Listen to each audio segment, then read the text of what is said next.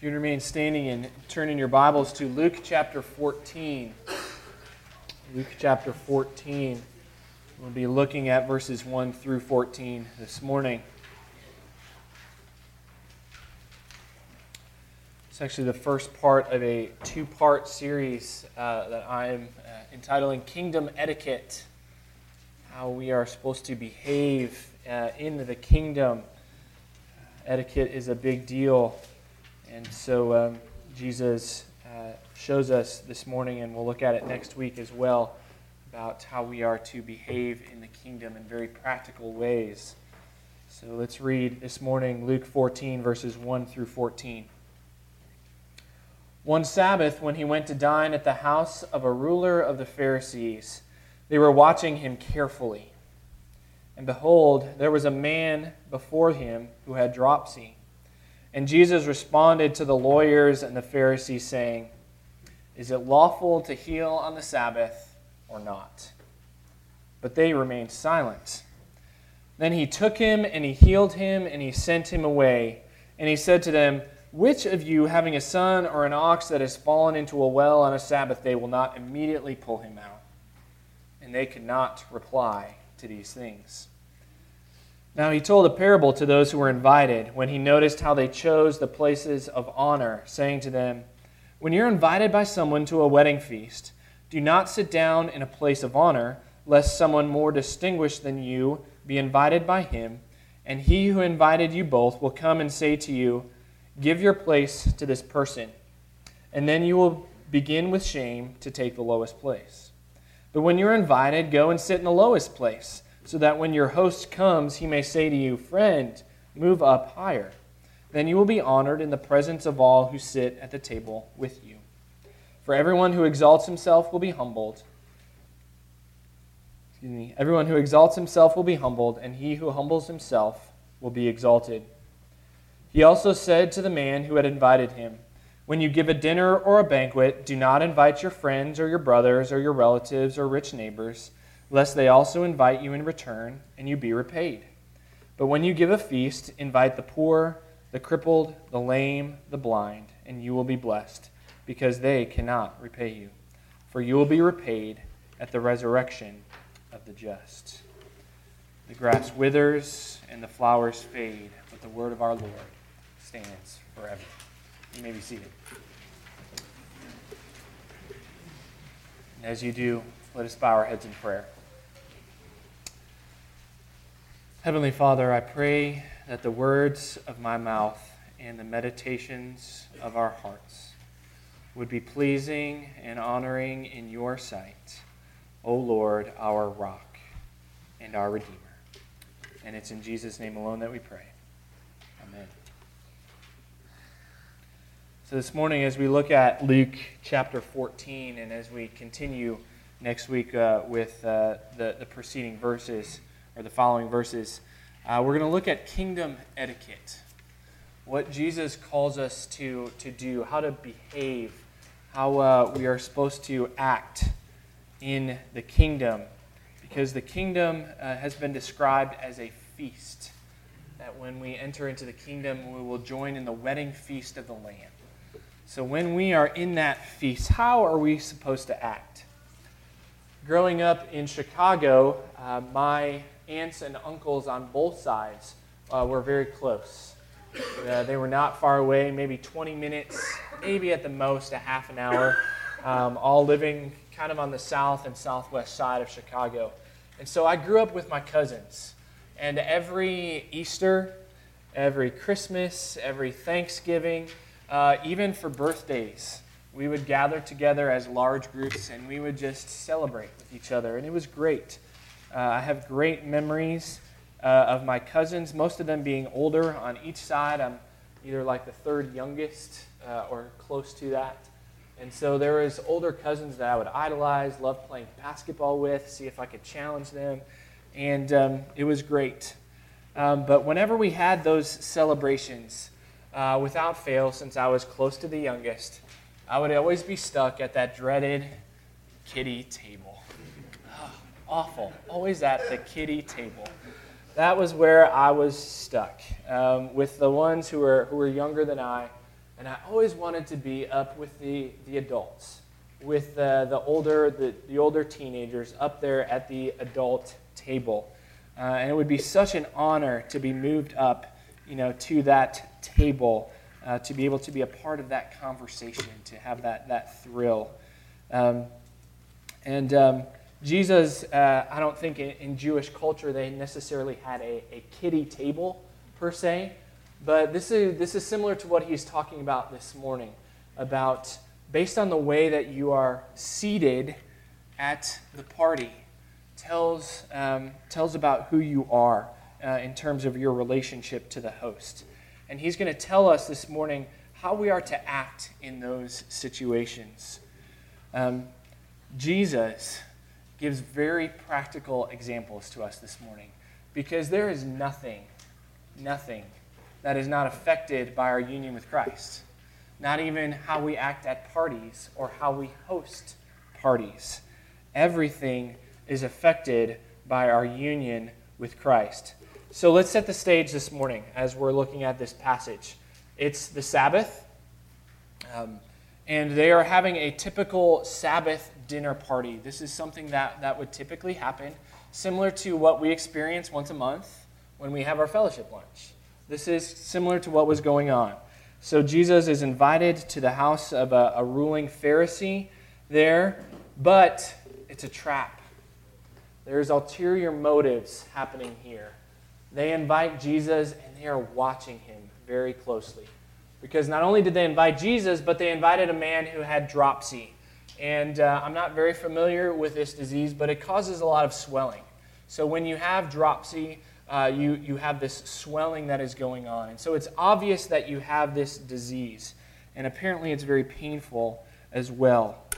So they invited this man as well, not because he's a friend of theirs, not because they want to uh, feel sorry for him, but they invite him so that they can incite Jesus into controversy. So Jesus knows what is going on here. He does not fall into their trap, he never does. Um, and he definitely maneuvers around their trap by asking them questions that they simply can't answer. The first question is Is it lawful to heal on the Sabbath or not? They know that they're stuck. If they say no, they become insensitive and they become cruel. And as Jesus points out later, you know, which of you having a son or an ox that falls into a well on the Sabbath won't pull him immediately out? So they can't say no to this question. But if they say yes, they're contradicting themselves in their own laws. So they're stuck and they remain silent. They're watching to see what Jesus is going to do. And so Jesus heals the man and he sends him on his way. Uh, Jesus has compassion on him because he knows why the man is there, not to enjoy the dinner party. He's there to be a spectacle. And so Jesus, in his compassion, heals him and he sends him on his way. And as this man leaves, everyone is speechless. They could not reply to these things. Just the, uh, just the wisdom that Jesus has in being able to navigate these traps. So he goes on as he is at this dinner party. He's making observations, he is noticing what is going on. And because he sees how people are seating themselves, he gives a parable. And he tells them in very plain terms how you should behave when you are invited to a dinner party. And he says that you should approach the table in humility, looking for the lowest seat. But he doesn't stop there. He turns to the host and he tells the host how you should host a dinner party. He tells them that you shouldn't invite people who will repay you and invite people back. You know, if this was anybody but Jesus, this would be kind of a, an audacious thing. You would be telling people how you were supposed to act at a party, or telling your host that how you're hosting this party is wrong and you should do it differently. But if it was anybody other than Jesus, it would be quite an audacious thing. Next week, as we look at the following verses, Jesus is going to continue to speak of the kingdom and revealing the circumstances surrounding this great banquet in the kingdom of God. This is all relates to this kingdom etiquette that we're looking at. So, why does Jesus take this time and this effort to speak of such seemingly, I don't know, seemingly mundane things as a dinner party and uh, hosting people into your home?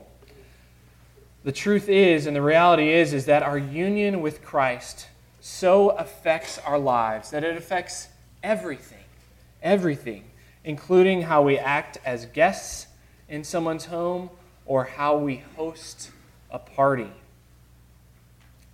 Jesus gives us very practical application of a, uh, of a deep spiritual truth in our passage this morning. You know, several weeks ago, we were charged by Christ to examine ourselves to see whether or not we were in the faith. One of the ways that we can do that is this How do we behave when we are at a party?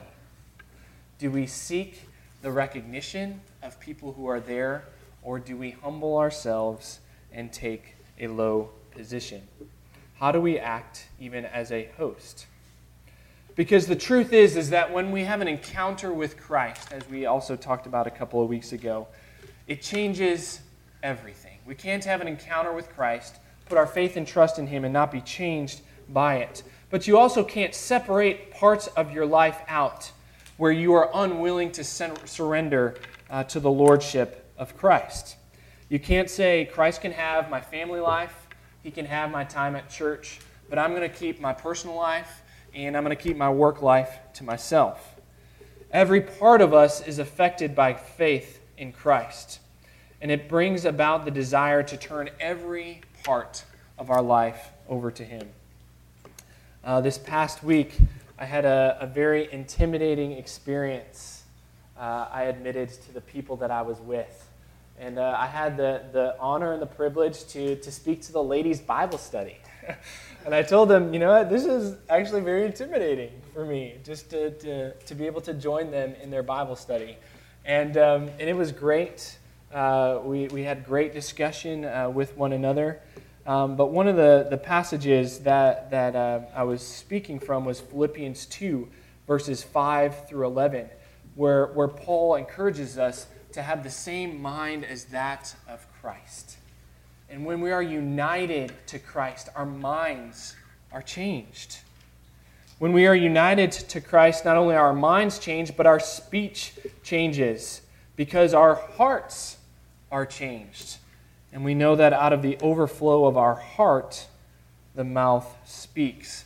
Our actions are changed. Every aspect of life is affected. Now, obviously, we don't do this perfectly. We don't do this perfectly but every aspect of our lives should be changed. It's difficult to surrender all of our life over to Christ. Uh, one of the reasons that it is hard is because we don't always believe the truth of the gospel. Back when uh, we were preaching through the book of Galatians, we defined the gospel this way it's the message that we are more wicked than we ever dared to believe, but more loved and accepted in Christ than we ever dared to hope. And when we truly believe this, it affects everything in our lives. When we truly believe that in Christ we are loved and accepted by God, our lives are just revolutionized. It is changed. We are changed forever. And it includes how we act when we're at parties. Jesus tells uh, his, the guests here how they should act. Because Jesus saw that people were clamoring for the best spot. They wanted to be at the head table, they didn't want to get stuck at the kiddie table where, uh, where the, the conversation uh, wasn't as important as being close to the host and uh, to the people of prominence. And you know, we do the same things. It's not always as obvious as what Jesus was observing there but we try to position ourselves so that we're maybe at the right place at the right time, or we have relationships with people that are to our advantage. We get close to others so that, that we can be in a better position, uh, run with the right people, run in the right crowds. So, imagine the situation that, that Jesus explains here. You get to a party early, you have your pick of the spots, and you put yourself close to the front. And you think, this is great. I'm in a great position here. Uh, people are going to see me. You're excited. Uh, but as the table fills up, uh, someone who is quote unquote more deserving shows up. And he is left to sit down at the kiddie table. Suddenly you feel a hand on your shoulder and you turn around and you see your host and your heart sinks. Like, oh no. And suddenly you, you find yourself in this position of extreme shame where you, you thought that everyone was going to be looking at you and, and talking good about you, but now, in your shame, you're asked to move to the kiddie table. And now people aren't looking up at you, now people are looking down at you. You hear the chuckles. Your face is red with embarrassment, and it hurts. So, what Jesus recommends is he says to come to the table in humility. Take a seat at the low end, and if the host sees you there, he may move you up to a better position. Now, that's not guaranteed, um, but it's better to be moved up than to be moved down, right? So, what Jesus isn't saying here is he's saying that this is not just a way to avoid embarrassment. So if you don't want to be embarrassed, just sit at the lower end. That's not what he's necessarily saying here. And he's not also saying that this is a way to portray a false humility. Jesus despises false humility. He sees that in the Pharisees and he rails against it consistently. So he's not saying to just create a situation where you draw attention to yourself by move, being moved up to a higher position. It's like doing acts of service for other people so that they will see that you're serving and give you a pat on the back. It's, it's for yourself. Uh, in this situation, you're only concerned with self and how other people view you. But what Jesus is saying is this that what Peter records in 1 Peter 5, where he says, Humble yourselves, therefore, under the mighty hand of God, that at the proper time he may exalt you, casting all your anxieties on him, because he cares for you. When we have been united to Christ through faith, every aspect of our life is affected. The seating arrangement at a dinner party doesn't become a big deal to us. We can sit at the kiddie table and be okay with that because we know where we stand in terms of our relationship with the Lord. Because you're fully aware of how you appear to God, how you appear to other people simply takes a back seat.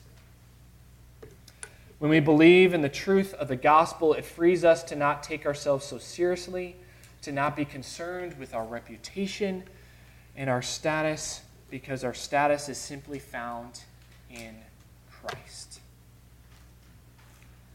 So, after this parable about the guests, he then turns to the host and he says this When you give a dinner or a banquet, do not invite your friends or your brothers or your relatives or your rich neighbors lest they also invite you in return and you be repaid. But when you give a feast, invite the poor, the crippled, and the lame, the blind, and you will be blessed, because they cannot repay you.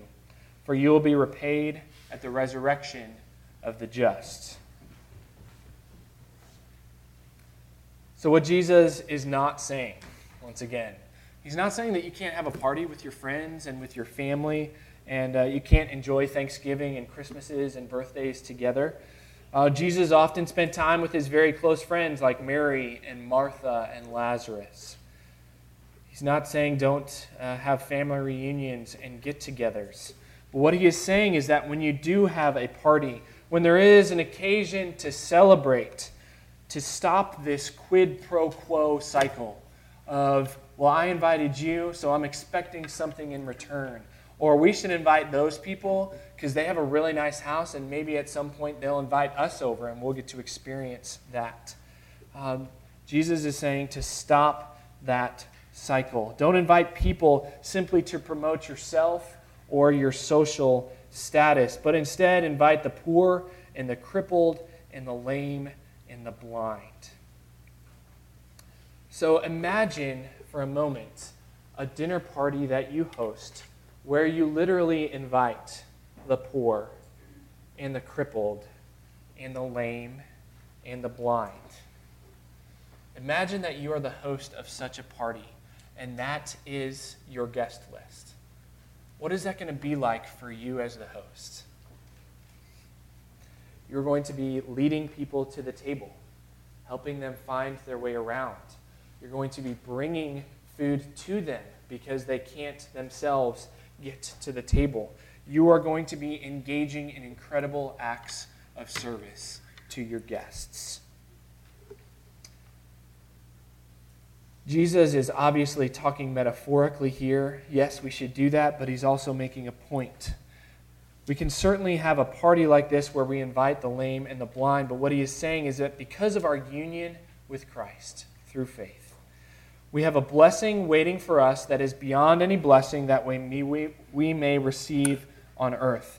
And our desire for earthly status and blessings fade as our love for Christ grows. You don't care if the people that you invite to your house can repay you for what you have done. That doesn't matter. You simply desire to show others the same love that you have been shown in Christ. So Jesus tells us to be hosts of people into our lives, not expecting or desiring anything in return.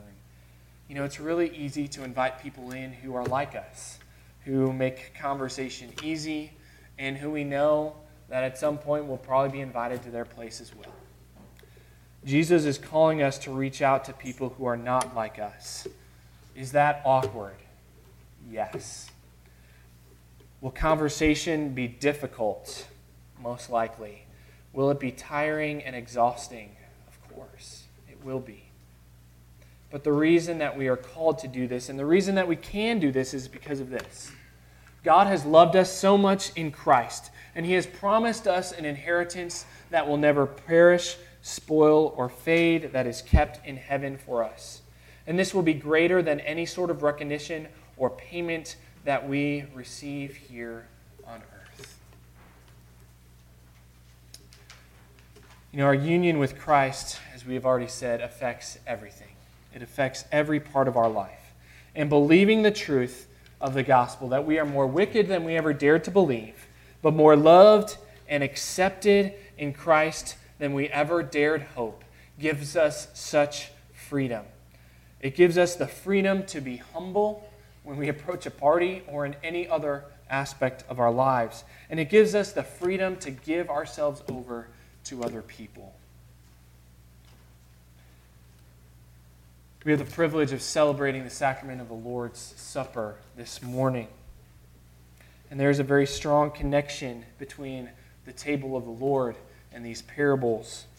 Jesus has invited us to dine with him at his table. He has invited us. And he is like this host that he talks about in this parable. He has gone out and he has invited us the spiritually poor, the lame, the crippled, and the blind to eat with him at his table. This is who we are. Knowing full well that we could never pay him back for what he has done for us. But he is so secure in the love that his Father has for him so, so secure in his relationship with his Father in heaven that he was not concerned with our repayment of what he did. He knew his just rewards. That at the name of Jesus, every knee should bow and every tongue confess that Jesus Christ is Lord to the glory of God the Father.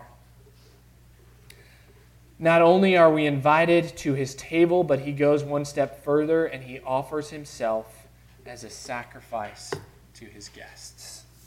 It's incredible. So, as we approach his table this morning, we do so in the way that Jesus calls us to be as guests of the party. To act in humility, not thinking of ourselves more highly than we ought. In humility, we come confessing our sins, confessing our own unrighteousness and we approach the table looking to Christ, who through his broken body and through his shed blood will exalt those who humble themselves in faith. So, as we come to the table this morning, we have a hymn of preparation. We're going to be singing the church's one foundation. As uh, Heath and the others get uh, prepared for that, let us go before our Lord in prayer. Our most gracious God and our Father in heaven, as you have called us as our host to your table, we thank you for this gift that you have given to us, who are spiritually poor and crippled and lame and blind. We thank you that you have invited us in, that you have poured out your grace on us to partake in this blessing of remembering the crucified body and the shed blood of our Lord and Savior Jesus Christ. And I pray that we would come in a spirit of humility, confessing our sins to you, confessing our own unrighteousness, coming to you coming to you for the forgiveness of our sins and the restoration who we are. Thank you for our union with Christ that we are celebrating here this morning. That while we were yet sinners, Christ died for us. That even though that we can confess that we are more wicked than we would ever dare to believe, but because of Christ's body and blood, we are more loved and accepted by God than we ever dared to imagine. I pray that with this spirit of rejoicing, that we would come to your table celebrating this sacrament together. And we pray this in Jesus' name. Amen.